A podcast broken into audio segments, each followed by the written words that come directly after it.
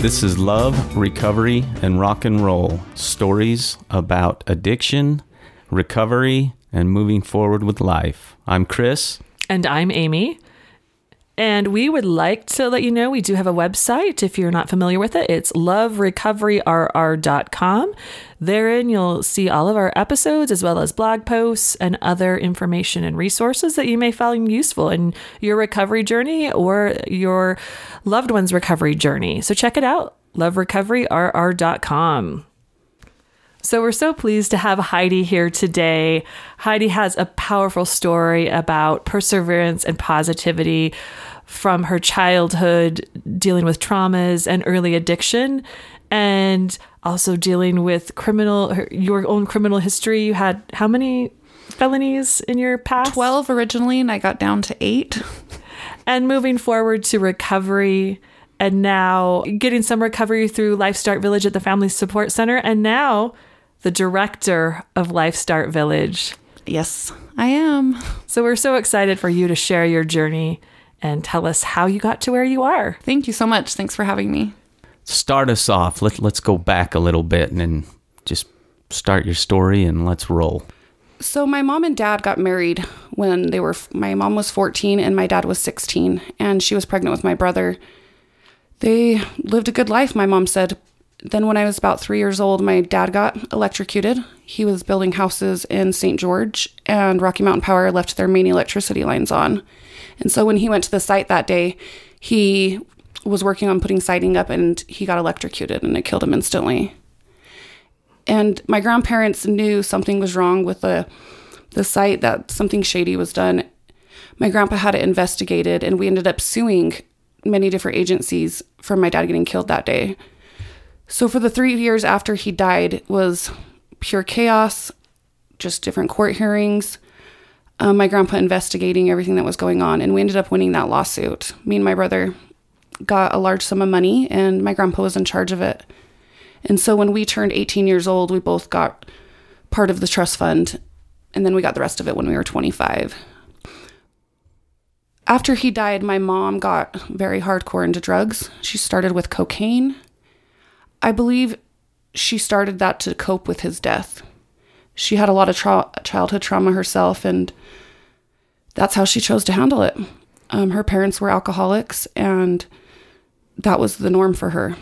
On my dad's side, there was nothing like that. My grandparents were very, very supportive of us. My grandpa always had a rough relationship with my mom. He thought, he didn't think highly of her, let's say that. So my mom got into drugs really hard, and after my dad died, my brother went to live with my grandparents. And then my mom had two other children by a different man, and he took custody of them. And I stayed with my mom. Through her addiction, we ended up moving in with my sister's dad, and he was very, very abusive towards me mentally, physically, the works. And he was also very physically abusive towards my mom. My mom did see a lot of stuff that was happening to me, but she, I guess she chose to overlook it because she was in her addiction just recently she told me and apologized to me about everything that she put me through. And it took 8 years to get that from her, but it it came. At the age of 10, my mom started making methamphetamine with her boyfriend in our house. She was always addicted to something, but the meth was different because with it came money. We finally had money for once. We could go shopping. Um, we had nicer things. But also, with what came with that is my mom was gone, and she always would pay me off to go do something or to stay busy, or hey, I'll go t- take you shopping if you can just go play with your friends, or it was always revolved around pushing me away. I remember I spent two years of my childhood talking to a door half the time. And then finally, I ended up trying the drug. I was 11 years old, and it was always laying around my house. There was cookie sheets full of just meth on the tables. And I wanted to know what this drug was, what was so powerful about it. What made everybody sell all their things to my mom? What made them think of her like she was a rock star in a way? And so I tried it. The first time I ever tried it was with myself. And then I believe my mom did know I was using and we started using together. Was she concerned about using, or did she just think that was okay? It was cool. My mom didn't know how to express emotions. Let's say that. She always treated me like her friend. She wanted me to like mm. her. She she always wanted me to think she was cool in a way. I don't think she really knew how to be a mom because she got married at 14. There's only so much you can really know about what a mom is. So we were friends. And I always looked a lot older than other kids. I matured really, really fast. And so we just became friends. Like she'd take me to Wendover with her. We'd go shopping. We'd go to different friends' house. It was just the normal thing. So I started using, and the next thing you know, I'm dropped out of school, seventh or eighth grade. Maybe even way before that. I wasn't actually getting any credits, so, but I was going to school that was just the way of life. Um, my mom ended up going to prison when I was 13, and she got manufacturing, distributing meth charges. That was her third one, and she ended up going to prison in Las Vegas for federal crimes. Because with that addiction came credit card fraud, check fraud. She was addicted to money. Anything, she would go to the store and steal stuff with thousands of dollars in her pocket it was just the thrill of it. And I seen how easy it was for her, so I just followed in her footsteps. It seemed the normal thing to do. What happened to you when she was in prison? Who did you stay with? So, from my dad dying, I got Social Security. And my grandparents, in my belief, my grandparents always favored my brother. Um, they took him in. They didn't ever ask if I wanted to come in with them. Um, they went after my dad died, that was their world as my brother. And so my grandpa helped me get an apartment. I was 14. Wow. Yep, I lived right in West Valley on 40th, 40th South and 40th West. As a 14 year old. Yep. And they made sure I was always take care of the, they'd make sure I had food, make sure I was doing things. I had a car but then I picked up on the side just selling drugs because that's the people that were in my life. I didn't have friends. Those were my friends, 35 year old women. That's what I knew as friendship. I didn't know. I had friends that I went to school with, but I lived this other life. This like I wanted to keep everything a secret, and ended up hanging out with women twice my age. that was my friends. That's rough being abandoned, 14, trying to have the responsibilities of an adulthood, having a car which technically you couldn't legally shouldn't be driving because you're supposed to be 16 years of age in Utah, but having that thrown on you. And then was your primary job then selling drugs? Did you is that how you earn money and then from the trust fund? Basically, I mean, I was used to shopping, living this lifestyle as long as everything looked good on the outside, nobody would know what was going on on the inside and that pretend normal I lived for a very long time. How long did that go on that you were living alone in an apartment? For two years. My mom got out of prison when I was the first time she got out of prison. I was, I want to say, about 17. And she got out, and I got my trust fund. The actual, when I turned 18, I got a set of money, and I ended up getting her an apartment, paying all this stuff for her because I wanted her to to have something. And she ended up going back to prison. She ended up distributing meth and identity theft again, and she went back. And I did not communicate with her for about four years while she was in prison. I didn't write her, I didn't, nothing, but I just went on my own kicker. I stopped selling drugs, but then I started doing cocaine with my friends and partying and just got into a whole nother lifestyle. I was hanging out with dope dealers and gang members, met my children's father, and that was the life. That was, I had I, no cares. Were you still getting money from the trust fund during that time? I blew $60,000 in less than two years on drugs, easily, plus the money I was making from selling drugs and all the tickets I racked up. The tickets from just stupid stuff. I believed like I'd get pulled over for speeding, and I believed if I didn't go to court or open the mail, that it didn't exist, that it would go away.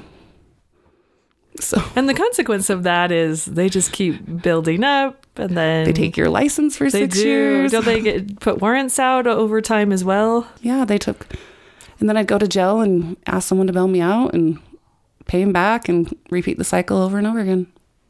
But it was for minor stuff. I never got in trouble for the drug portion of it until I was 23. So what happened at 23? So I had my daughter when I was 22 with my kids' dad, and he wasn't a good person. I knew that, but we were friends. We smoked pot together all the time. I would run him around. I thought he was cool because he was the dope man. I thought I was lucky to have him. And then I ended up getting pregnant with my daughter. And as much as I want to say that would change my perspective or change my life, it didn't. I was scared to death. My mom just got out of prison right when I was getting ready to have her. And for the first time in my life, I seen her sober. That I could remember. She got out of prison. She looked like a completely different person. She was calling me just to ask me how my day was. That probably felt nice. It was weird. um, but it did. It felt nice. I seen that person that she could be.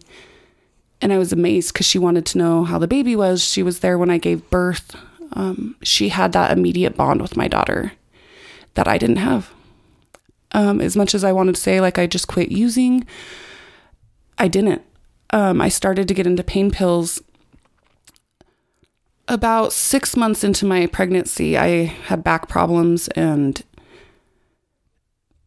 I just started taking them. And at first, they made me sick, but then they they made me feel good. Um, I took them all through pregnancy. I was getting them from my doctor. I justified it. Of course, I was getting more than just what my doctor prescribed, but I ended up having my daughter. I had a good pregnancy with her. Everything just went good. When my daughter was about three months old, I started using meth again with my mom. She had relapsed, and I went to her house one time, and it was just sitting there. And I don't know exactly why I did it, but I ended up using again, and it went really, really bad, really quick. I ended up getting pregnant with my son about a year and a half after I had my daughter, and I was using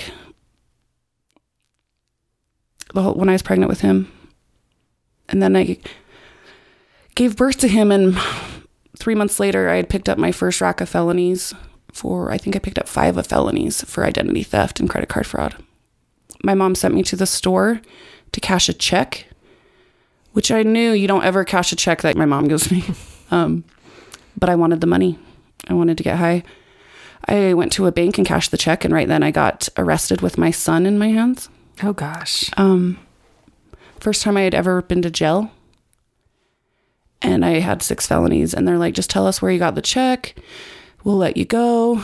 And I could not just, I couldn't tell on my mom. Why? What what made you feel like you didn't want to be honest and, and give her up? Because I was taught as a young age, you don't do that. Ah, you just you don't rat out your friends and family. My mom, my mom, the cops came around a lot when I was young. My mom told us, you don't say nothing to the cops. Ah, Nothing good's going to come out of it. I even remember younger, like DCFS knocking at the door and she'd pee clean for him and then they'd be gone. It wasn't even her urine. What when you were arrested at the bank with your child? What did they do with the child at that point? They gave me the opportunity to call someone to pick him up. And I had a friend that lived down the street that used to babysit me as a child. And she came and got him, and I went to jail. And I remember the scariest thing about being in jail that night is because I didn't want to detox off of pain pills. It wasn't that I caught the charges, it wasn't anything else around me, not how my kids were. I was so scared to detox off of the pain pills that I wanted, I would do anything to get out of jail. And since I had never been to jail and I had a current address, they did OR me on my own recognizance and let me out. And then I was like, okay, well, it's just going to be gone. And six months later, I had all these warrants out for my arrest. Um, and I just avoided them and avoided them. And then when my son was I want to say nine months old, 10 months old. I was selling drugs because that's where I go to immediately because I don't, I can't justify spending all my money on drugs when I can sell them and get high for free. That was my mentality. I was careless. I'm not sure exactly what happened that day. Um, I know I was smoking with some friends in the room and I remember coming out to check on him because he was taking a nap and I pick him up out of his crib. But before that, he was crawling around the house. He had just started crawling and I pick him up out of his crib and he's he's like got foam stuff coming out of his mouth and just not okay. And I'm like, everybody needs to leave. And I call the ambulance and I have the ambulance come there and I'm calling my mom. I'm like, I think you got a hold of meth. I think you got a hold of meth. She's like, I'll be right there. I'll be right there. And um, they took him up to primary children's and I was waiting for my mom to get there because I didn't have a car. And she got there and we smoked before we went up to the hospital. And I got up there and he was a whole nother chat, another kid. He was, he couldn't stop moving. He was just wired. And I knew right then that that's what happened. I didn't say anything to the doctors until after they kept coming in. They're like, we don't know what's wrong with him. He should, this should wear off. Maybe he's having allergic reaction. And I'm like, please test him for meth. And they're like, why? I'm like, because I just moved into this house and they could have smoked meth in the house before. I was I could not be honest about it. And they kept me. They're like, well, we need to keep him. He needs to stay. And I ended up staying with the at the hospital for four days with him. And I didn't leave at all, but I was still getting high in the bathroom there. It didn't make sense. Like it, it has nothing to do with me loving my kid. Why I could not you, stop getting high there. I justified it. My brain told me that what I was doing was okay because I was still there with my son. As and long- that's the power of addiction, right? Mm-hmm. Is it mm-hmm. does make you think something wrong is right, and you know, there's that drive to to maintain that high. I didn't. I've really now looking at it and saying it. I was like, I think, how did I not know? But in that moment, I remember like everything told me I was doing the right thing because I loved my kids.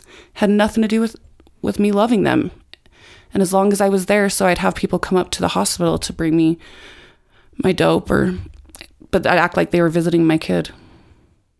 Um, he stayed there for four days, and I remember going downstairs to get some food to eat, and it was like eleven fifteen.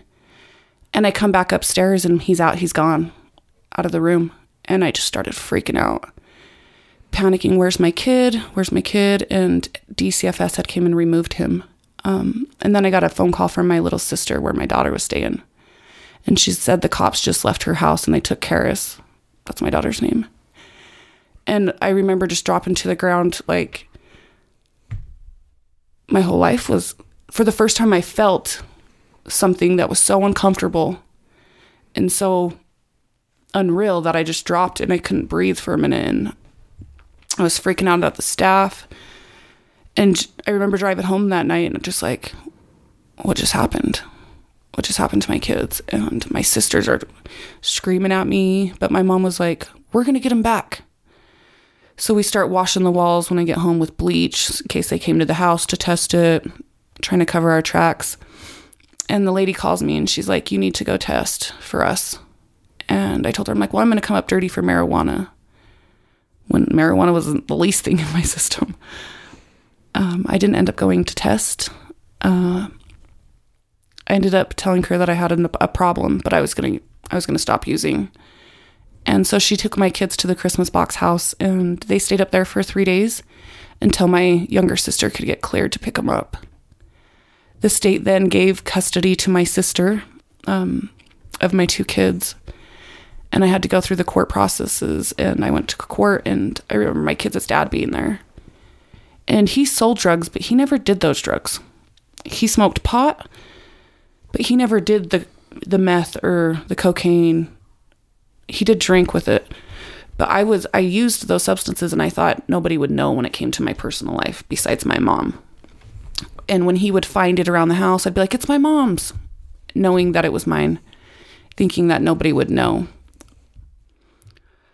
Um, he seen me at court that day, and I remember him whispering in my ear. He's like, you're lucky my son didn't die. He's like, cause I'd fucking, mm. fucking kill you. And I just remember shivering because he was very abusive.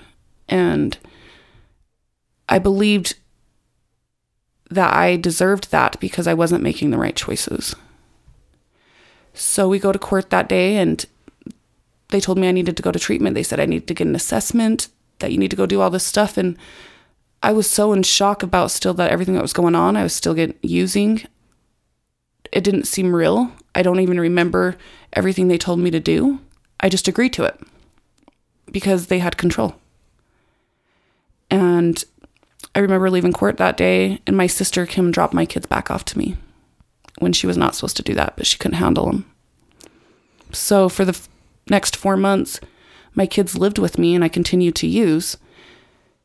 And when DCFS would come check on the kids, my sister would just come pick them up for a little bit, do the check, and then drop them back off. So I believe in that time I forgot what I was fighting for. Um, it took me six months to get into treatment, and they were going to re- relinquish my rights. But it, I couldn't tell them, like, I have my kids already. So I finally ended up going to the uh, Women's and Children's Detox Center through VOA. And I remember getting there and I was scared to death. I remember using in the parking lot. I remember bringing in pills with me so I could do my own detox because I wasn't scared to detox off of meth. That was nothing. It was always the pain pills that had the more control over me because the physical withdrawal from it is horrible. I wouldn't wish it upon anybody. And that scared the scared me so bad. So I'd bring pills in with me. I remember thinking like I'm going to do my own detox and within the first night they're all gone. So they ended up putting me on methadone and I ended up going to House of Hope after 2 weeks of being there. I was in House of Hope for I mean 2 months before they brought my kids in with me. I did residential with my kids for 9 months. I did family dependency drug court. I remember the whole time I was there, I didn't want to be there. I don't remember anyone asking me if I wanted my kids. I don't remember anyone asking me if I wanted help or if I wanted to stop using. Everyone just said that's what you have to do. So I didn't want to be the person that lost their kids to the state. So I did everything I needed to do, got sober, um, continued working on my life. I think I was faking there a lot. I'm telling them what they wanted to hear so I could get through it. I got out and I relapsed within the first six months. I went back into the same environment that I was left with my family, with my mom. And while I was in treatment, everyone told me that in order for me to stay sober is I can't is that I can't have a relationship with my mom. So that's what I did. I pretended like I wasn't going to have a relationship with her. When knowing my dad already passed away, I have no support. I don't have any real friends it wasn't realistic for me. But I did, I just told people what they needed to hear so I could get out. Um, I got out, went back to the same situation, and ended up getting high. But that situation taught me, I go back to it because I do believe I had to go through it. Um, how I ended up relapsing is I was at home one night and I had a really bad toothache. The whole side of my face was abscessed, my face was swollen up, the pain was unbearable. And I remember calling my mom and I'm like, I'm bawling my eyes out, saying I'm in so much pain. And she's like, Oh, well, I have a Lortab. And as soon as she said that, the pain went away.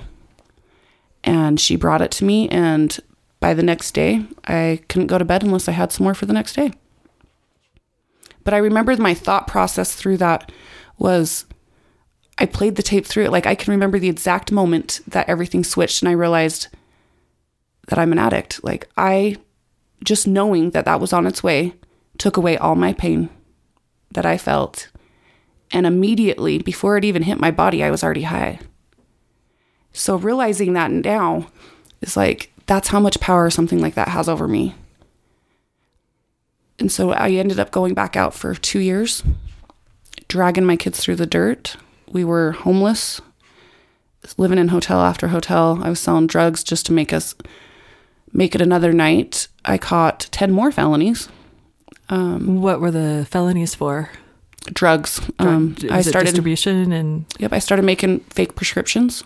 Oh wow, that that would. s- You'd be surprised.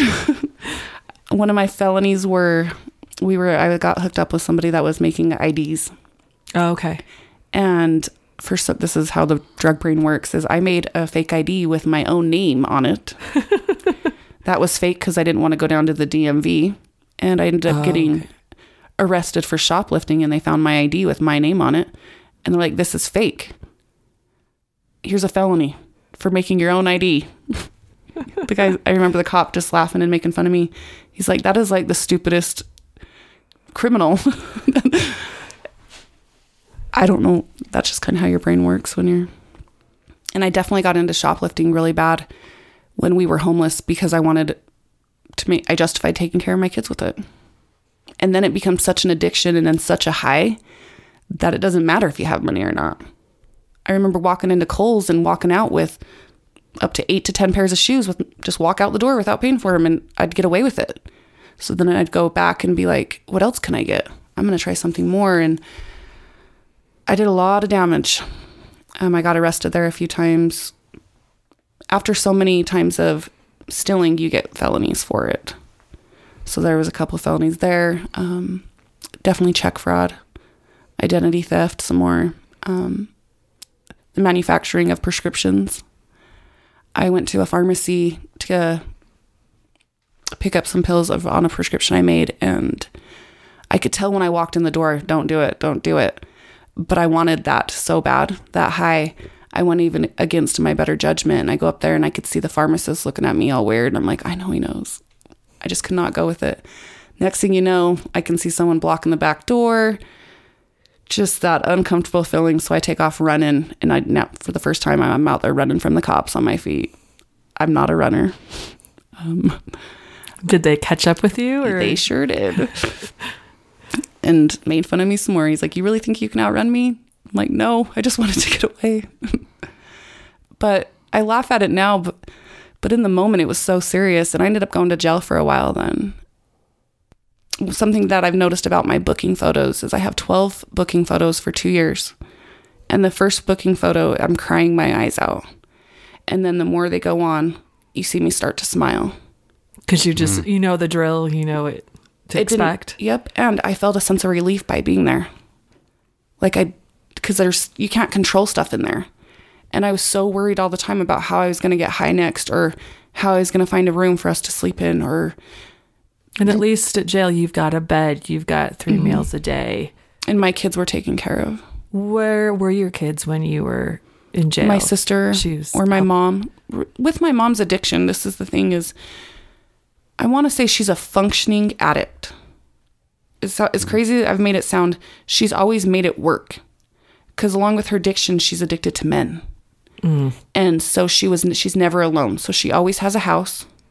She always got a car because they'll buy it for her. She's always pretty stable when it comes to that. She's not the homeless addict that you're going to see on the street. She's not going to be down at the block chasing drugs. She dates men with money. And most of those men don't even have an addiction till after they meet her. Oh wow! So she that's that's what she brings to the relationship is. It is. Oh, and sad. that's what it's been my whole life. And I don't. When I remember going to treatment the first time, and I was so mad at her because I'm like, you'd get high too if you had my mom. I remember sitting in a group saying that and never owning my own stuff with it. Like everything was blamed on my childhood, my environment. I never took accountability, even the day I left there the first time. So I ended up going back out really hard, catching all those charges. I could not stay out of jail if it killed me. They knew me by name. Um, the last time is I ended up getting arrested. I used to sell drugs in Kearns. That was where I also went to school when I was grown up. Um, I had got in the car. My mom picked me up from the corner, and my she had my daughter with me. And I remember us driving up the street, and J Cat got behind us, and they're saying through their intercom as we're driving down the street, Heidi Lund, step out of the vehicle. oh they so they knew They knew who I was. Um, and my heart just dropped. And I remember when they got me out of the car, a meth pipe fell off my lap and busted in the street. And my daughter f- crying her eyes out. Um, I remember going to jail that night and I ended up staying in there for six months. And then they ended up, I got ankle monitor to one of the dope man's houses. He put in for me, out of all the people, um, he put in for me, and I ended up going on to ankle monitor to his house. And I stayed sober for a long time, almost a month. And I was on work crew, I was working at the dump. Talk about a very humbling experience. the smell alone has got to be brutal. So, why did the dope man vouch for you? because I was his connection. Oh, okay. He was the dope man for me to get pills. I was the meth woman, The I guess, woman. um, for him to get his supply.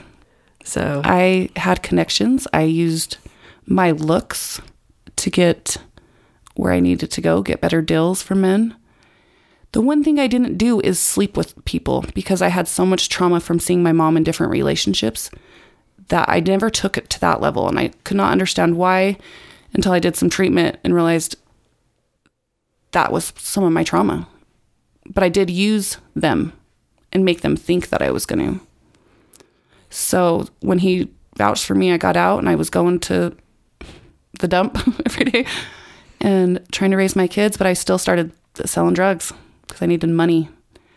And I had found a pill in one of my pockets for my clothes back before I went to jail. And I I sniffed pain pills. That was my, my thing when I did pills. And I smoked meth. But I crushed it up and I sniffed half of it. And it was the first time in my life I was able to stop myself in the middle of doing drugs. And I sat up and I'm like, what am I doing? Like, you're going to get caught. I, I stopped and I remember wiping it off the counter.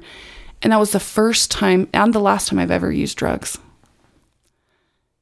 I was able to stop and I knew what I was doing and I wanted something more, but I didn't know how to get it because that's the only lifestyle I knew was that. And four days later, I got UA'd on the work crew through the jail. And usually I could get pain pills out of my system within a couple days.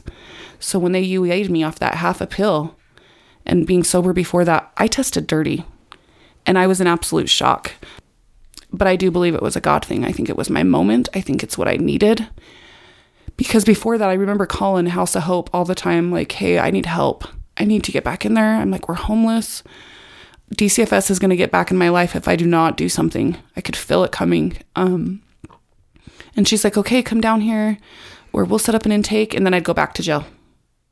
I would get caught shoplifting again and go back to jail. I just could not stay out of jail. I ended up getting arrested when they tested me um, because I had a dirty UA. I ended up getting on lockdown in jail for 30 days. And you can't talk to anyone. You can't have letters. You can't have visitors. I missed my daughter's birthday. All kinds of things. One day, one morning, I woke up and they're like, hey, Miss Lund, you need to roll up. And I was like, where am I going? House of Hope was there to pick me up. I remember walking into House of Hope stores and I'd never been so happy to be somewhere. And people were asking me, why are you so happy to be in rehab? Like you're you're smiling and when you're at House of Hope you have to sit at the top of the stairs to wait for that UA to get in the door. So everybody knows if someone's sitting at the top of the stairs, like they're the new one. They're coming back in and some of the pa- staff would pass me and they'd be like, "What are you doing back here?" And or some of them some of the girls would be like, "Why are you smiling?" I'm like, "Cuz I'm so happy to be here cuz I wanted it so bad. I just didn't know how to get it." And I knew when I sit in jail, I'm like, I'm going to do everything different. I don't want my daughter sitting in rehab when she's older, talking about how her mom fucked up her life. And I took that passion, the passion with me the whole time I was at House of Hope. I was there for six months. And I remember following all the rules. I'm like, there's probably a reason why they've got all these rules. And then they told me I couldn't smoke cigarettes. And I Oh, was like, wow. oh, we're breaking this rule. because usually they do let you smoke cigarettes in rehab. So they, they Not no more. Oh, interesting. Not all of them. okay. So when Medicaid made when I went to House Hope the first time, you was you were allowed to smoke, and I'm like, okay, I can smoke cigarettes, I can get through this. The second time, um, Medicaid passed an act where they did not want to fund treatment centers if they were going to allow smoking. If they can pay for cigarettes, they should pay for their treatment. Was the motto. Interesting. So you couldn't smoke. I got to a level where I was allowed to go on passes, and I smoked. It became like I just started smoking. I to- I lied to people about like, yeah, you can smoke there. give me a cigarette.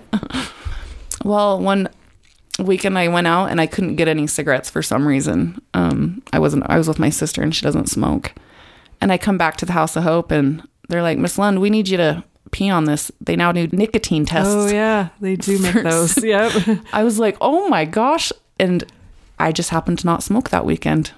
And so I got past it and I was moving forward with my program and I got honest with myself in there. And I'm like, hey, you guys are telling me I can't have a relationship with my mom. I'm going to have a relationship with my mom. What I need you to teach me is how I do that in a healthy way. I need you to teach me boundaries with people.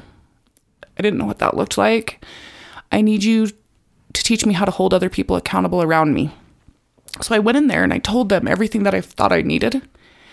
And I got a boundary book that was 138 pages long to work through. Tons of work on relationships. I went in there and I, I created my own service plan, what I wanted it to look like. And I had an amazing therapist when I was there. And I got into doing EMDR therapy, changed my life. Why don't you explain just maybe like a couple sentences? What is EMDR and how has that helped you? So EMDR is it has a definition. It's like Eye Movement. something- Yeah. Dial- dialectical.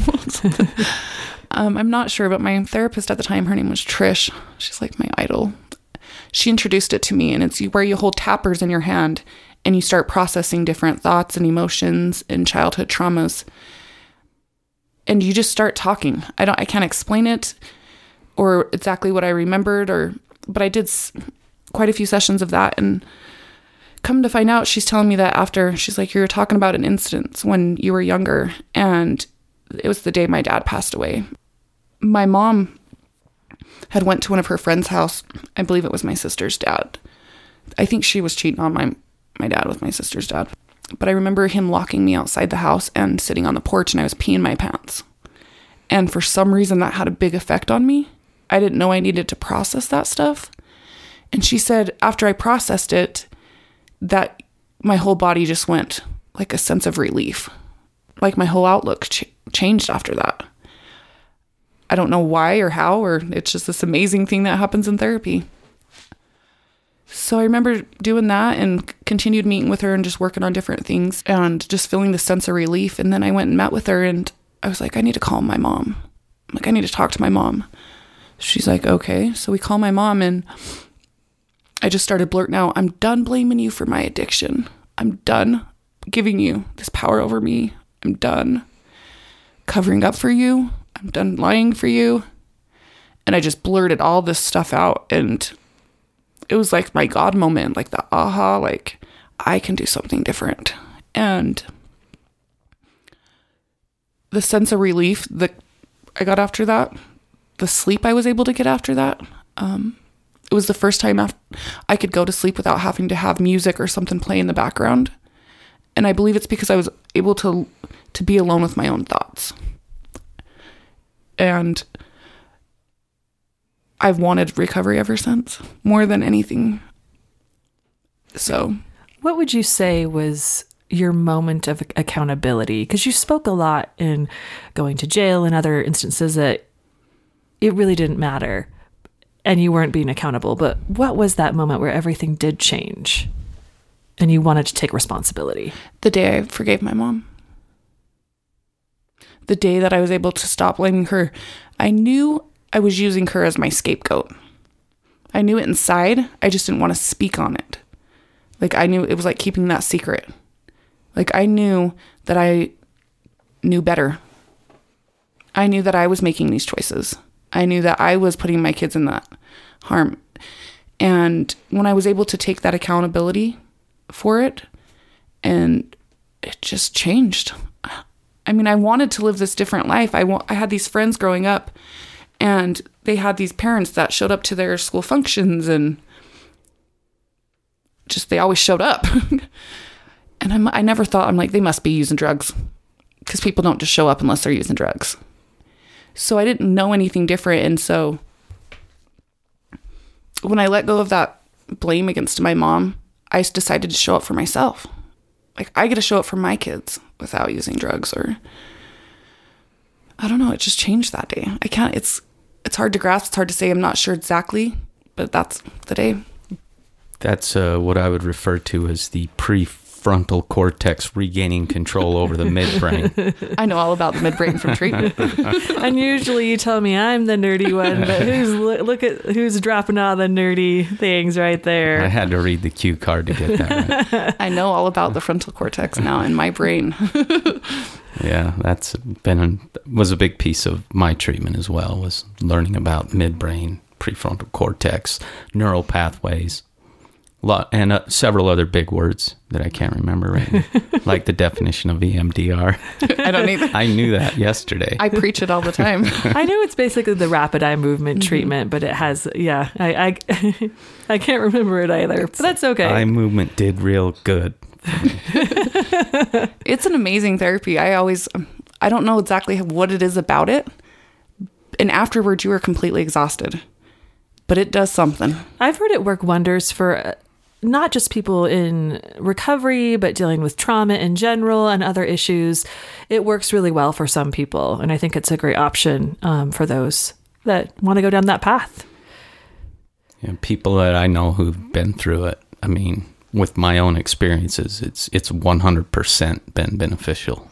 I'm sure there there are others that it's maybe not worked, but everybody that I've ever heard talk about it has nothing but great things to say about it. So Yeah, I definitely recommend it. I think that's the beauty of recovery in general is some things work for some people and some things don't. And I think finding what is part of your self-care aftercare program and what really resonates mm-hmm. with you and working that.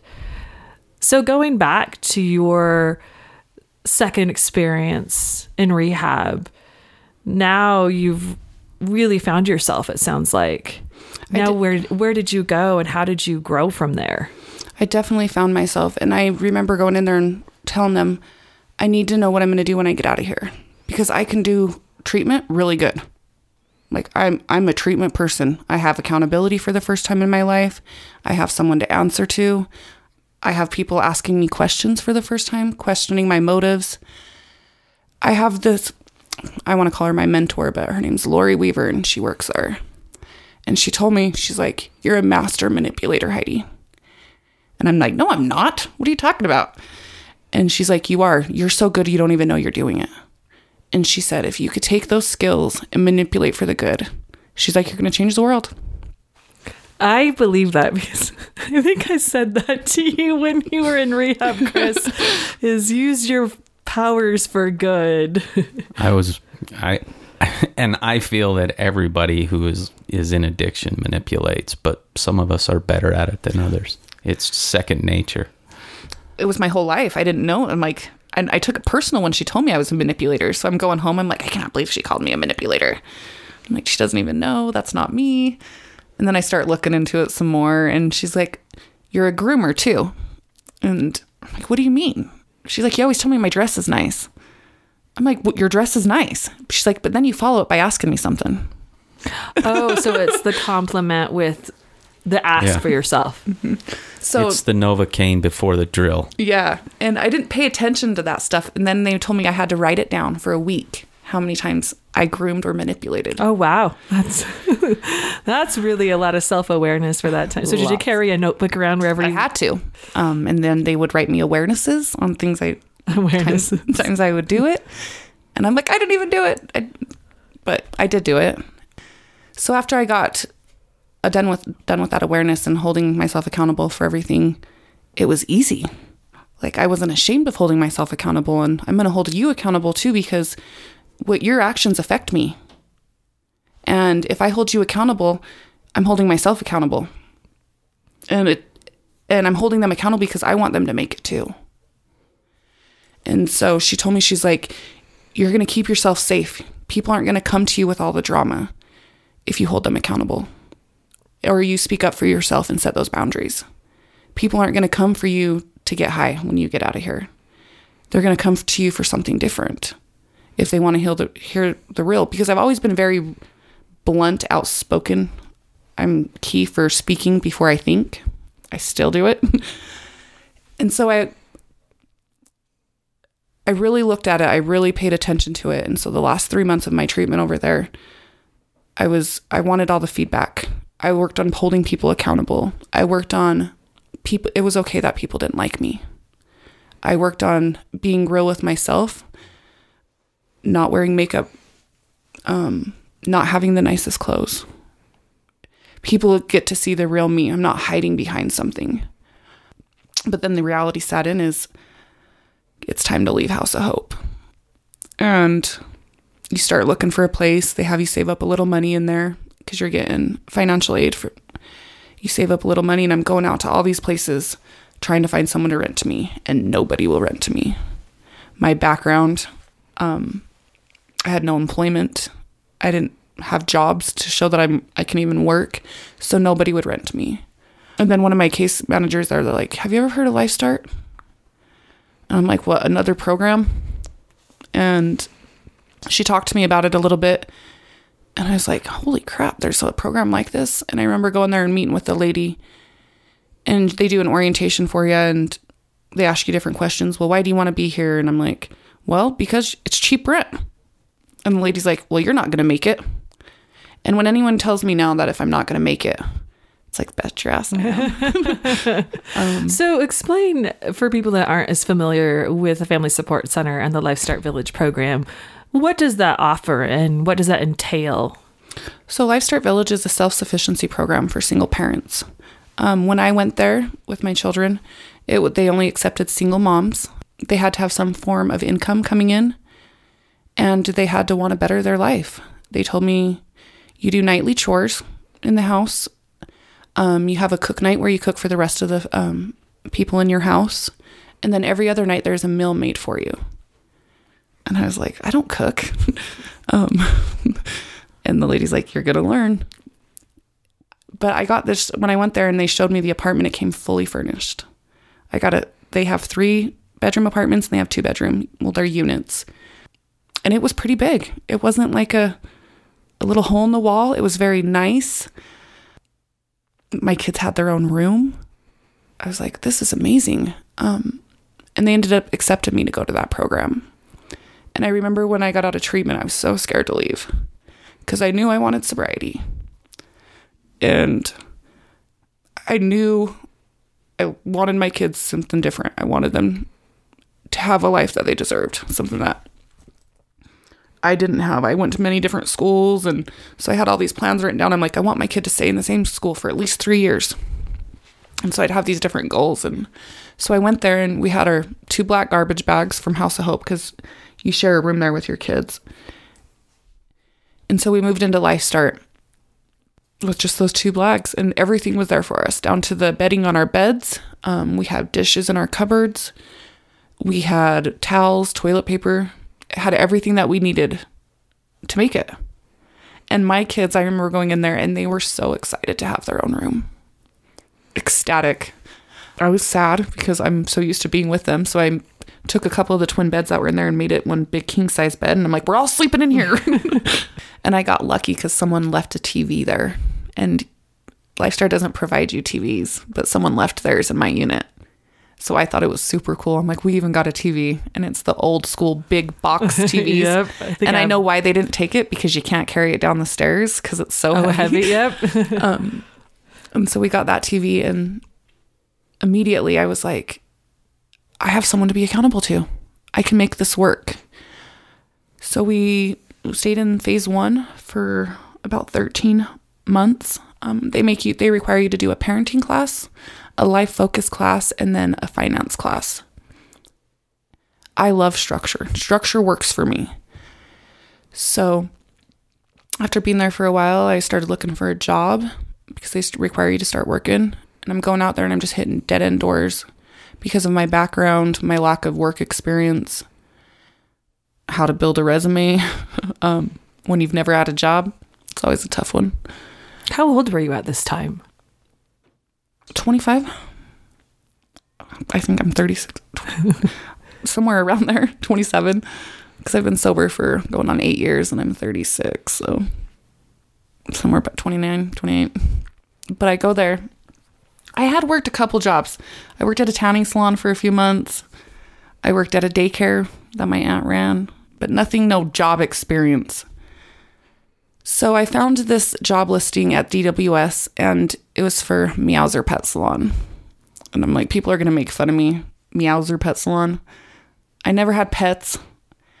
But I went in there and I got lost that day. I was on the bus and it was 90 something degrees. I was sweating. And I walked in there and I'm like, listen, I just need someone to give me a chance.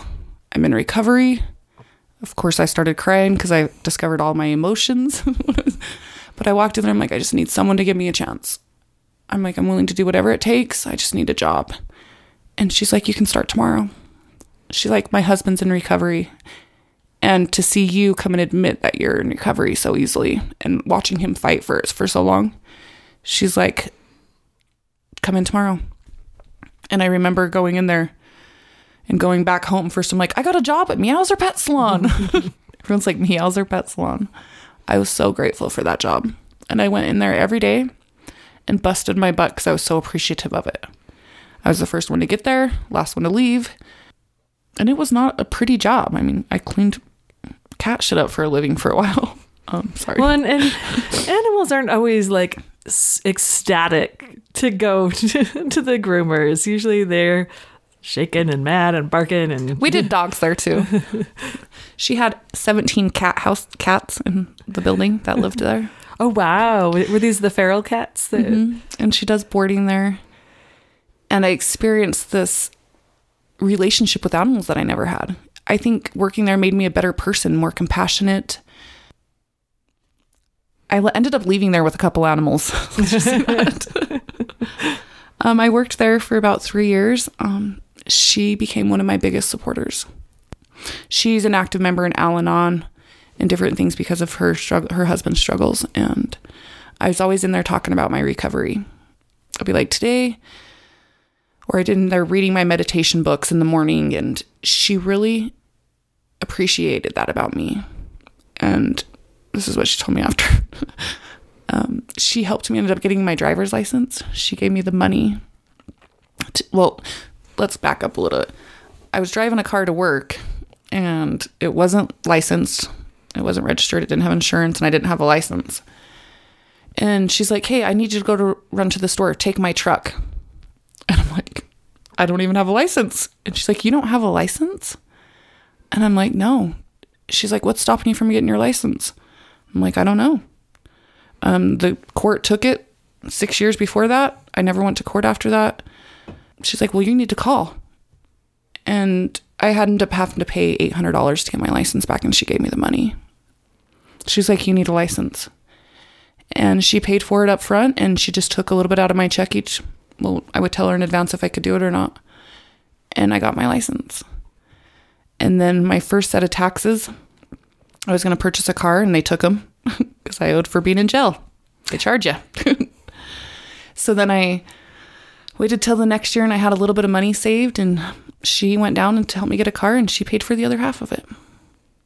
And I stayed working there and just I would go and speak about my journey everyone always told me like if you put your recovery first and you work on your sobriety every single day and make and chase that sobriety like you did your your drugs, you're going to make it. So I got into AA really big when I got out because they require you to do meetings when you're in day treatment. And then I I got a sponsor.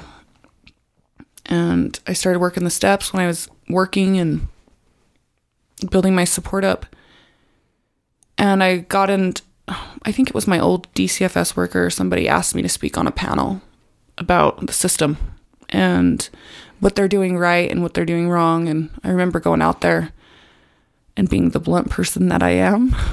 um, I told them exactly what I thought.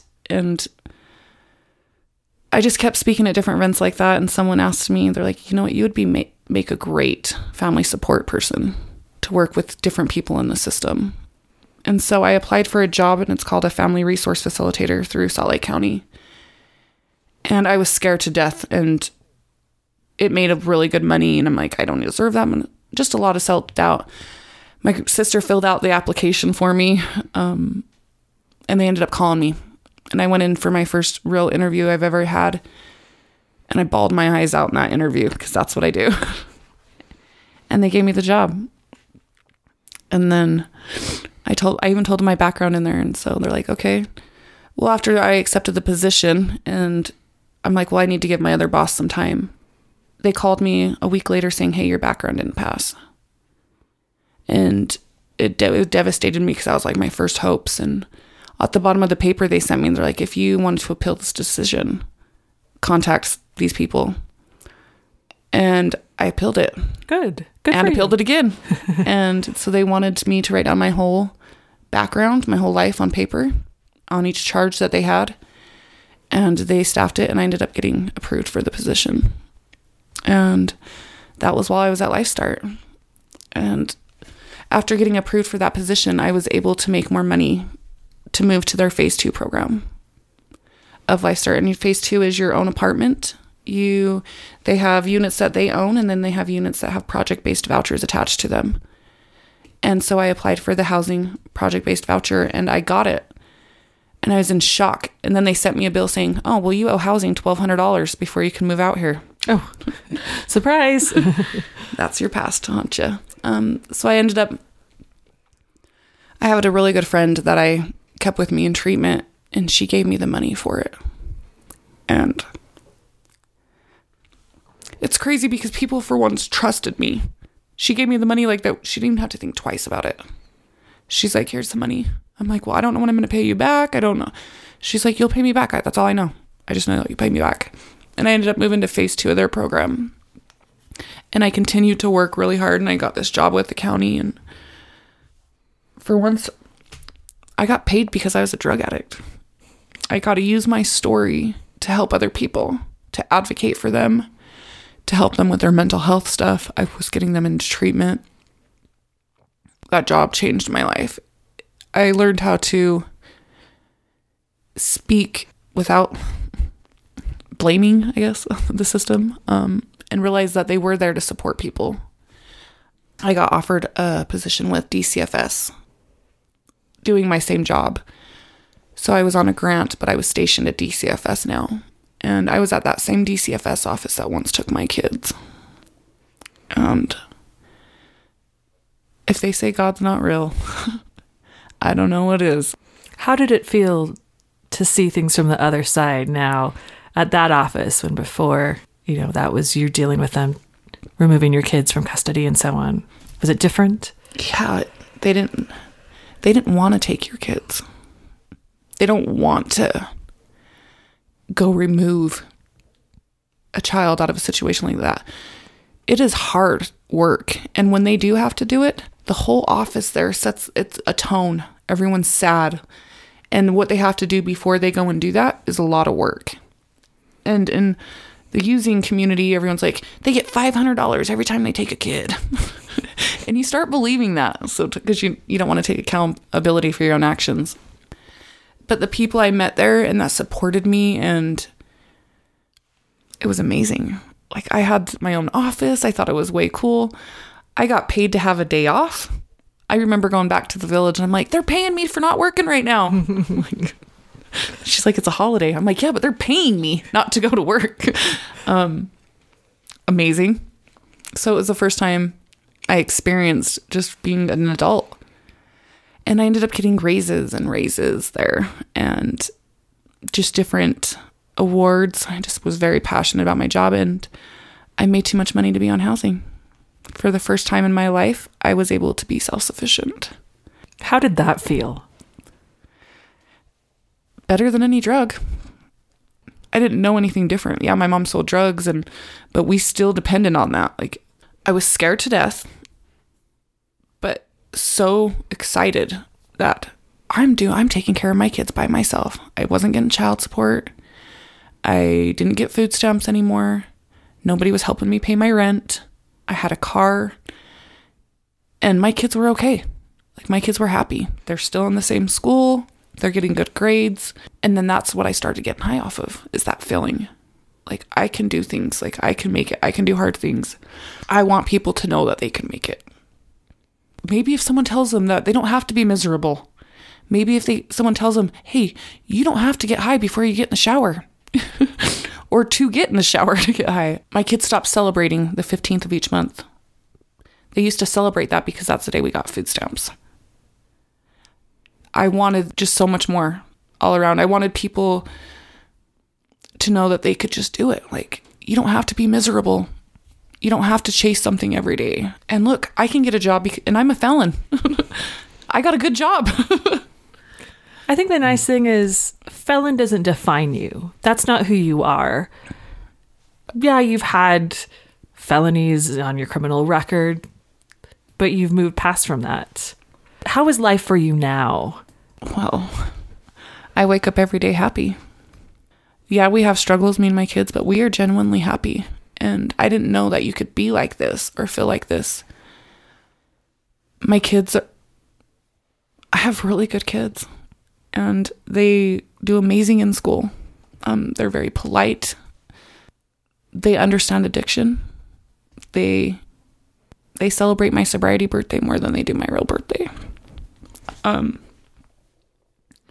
I got a phone call, or I was at parent teacher conference um, a few years back, and my daughter was in elementary, and the teacher's like, "I just wanted you to know that your daughter brought your sobriety token to show and tell," and she was so proud of that token. And she's like, "I've experienced a lot of things at show and tell, but I've never seen a kid bring in their mom's sobriety token," and I just started bawling my eyes out and very embarrassed at the same time. but that feeling was unbelievable. So I kept, I've always really open with my kids about my addiction, about addiction in general, um, and not ever shaming it. People just make different choices and they don't mean to make those choices sometimes. And I'm very open about how powerful the drugs are and about our chemical makeup. Since my mom was an addict and your dad's mom's an addict, like you are predisposed to this already if you try it, you're probably going to like it. I'm very open about any of it. I don't hide any of it from anyone or them. I want them to ask questions about it. And I want them to have their own beliefs with it too. Can I ask you, um, you know, how your relationship is now with your mother and how she's doing? So when the boundaries looked like when I left House of Hope with my mom was well, after talking to her, I'm like, when you come to my house, you can never bring your purse into my house because I know you're going to have drugs in that purse and my mind's automatically going to take me to that purse. So you can't bring your purse into my house. I will never be left alone with you. I will not go to your house. I had very strict, strict boundaries. And while I was at phase one of LifeStart, is you can't have people in your house. So it helped me hold that boundary. You have to be accountable there. You have to be there. You have a chore to do at night so I needed to be home every night. You had to cook dinner. My kid got on a regular schedule with cooking, eating dinner. And then that came so routine for me that the boundaries just fell into place after that. I didn't need my mom to save me with my kids. I had other women there that would help me. Like if I was going to work late, one of those women would go pick up my kid from school to make sure that they got home safe. It's the program just meets you where you're you're at if you're honest and you go there because you want something different, then the program's cake. It's like everything comes so naturally. The holidays, they taught me how to celebrate holidays. Like I'm gonna go to a wreath making. Now I have a wreath on my door. Okay, wreath making class that I've never even experienced in my life. I thought people in movies had wreaths on their door. Those fancy. Um, I have a wreath on my door. Um, just simple things about it. Like they taught me how to cook dinner they I had to make a balanced meal once a week. Every time I'd go into case management, they'd ask me how much sobriety I had. And I loved saying how much sobriety I had. When I think of the village, it's just like this whole other place that it's hard to explain unless you go there. There's a whole nother feel to it when you pull in there. And the things that you see come out of there is absolutely amazing. Well, you have a very powerful story, and I appreciate you sharing it with us. Um, I think it's a, a great message of hope. So congratulations on on being where you're at. I'm now the director of that program. That I think is to- amazing is that you've gone from client to director with your experience. Yeah, I uh, when I found out that they were looking for a new director of the village, I was like, this is my calling. I'm I wonder if they'll hire me. And I looked on their website and it's like college education or equivalent. And I'm like, I definitely got equivalent. Oh yeah. Oh yeah. I'm like, I can do this. A master's in equivalency. exactly. And I start calling, she's my best friend, Mandy, and I'm like, I think I can do this. And she's like, I'm reading the qualifications to her. And she's like, I think you can do it too. And I'm like, I filled out a resume in like seven minutes and I sent it in and I got a email back two days later saying that they denied me. Oh. So I processed that. I was like, they didn't even give me a chance. And um, I got a phone call that Tuesday from another lady that works there. And she's like, hey, didn't you turn your resume in? I'm like, yeah, I got denied. I've been working on coping through that. and she's laughing. She's like, they never received it. I'm like, well, they sent me the denial. And she's like, well, can you send another one over real quick? And so I sent it to her, and the resume was not good. I, I basically I turned that resume in just to say that I tried. I didn't look into it. I didn't. It's hard to make a resume when it, you don't have an education because you you feel like you're less than automatically in my eyes. But I turned it in and she I sent it to her and I got a phone call the next day asking me to come in for an interview. And I was freaking out. I'm like, I'm not can I do it? Can I not do it? And I go into that interview and before I do anything any events like that, I always say a little prayer. I'm always in my car talking to God numerous times a day. And I I walk in there and it just flowed. I was just myself. Um, and I got another call back asking me to come into a second interview. And I was like, holy crap, this might really be happening. And I got a call back a few days later and they offered me the job. It's crazy to think how, if you just keep doing the right thing, that amazing things happen. Like, all I have to do for today is stay sober, and something amazing is going to fall in my lap next. Um, sobriety's been kind of easy for me on occasion because I just want it so bad, and I get these amazing things that happen because I'm sober. And if I'm not working my program or if I'm making bad choices, I start dating someone that I know I shouldn't. God has a funny way of showing up in my life. Um, I get rock chips in my window. I'm dead set on this. when I know I'm messing up, I always I get rock chips nonstop. I've associated that with my God, with God. He's just warning me to pull it together. And I know, so I'll pull it together and just amazing it just starts lining up and I know that as long as I'm working a program and meeting with my sponsor, going to meetings and working my recovery that I'm kind of unstoppable. Sounds to me like you'll know when the right one comes along when you meet him at Technoglass getting your rock chips repaired. I just get new cars. Maybe that's where I should go. I keep I have one right now. I the relationship thing I've struggled with in sobriety and it's I'm still working on it. I'm not sure what's behind it. It's still something that I've been yet to figure out why I avoid so much. Relationships are hard in general. I think just finding someone you gel with, making sure you're on the same page, have the same intentions. It's a challenge in general. Well, every time you go on a date, everyone's like, "Do you want to go to the bar?" Oh, Well, yeah. no. That's Um, do we want to get into that story right away, or the bar, are you a lawyer? Thank you so much for sharing your story with us. It's it's very powerful, and we just appreciate all you're doing now, and wish you the best with Thank your you so much. And you are an impressive human being. I told you, you. so.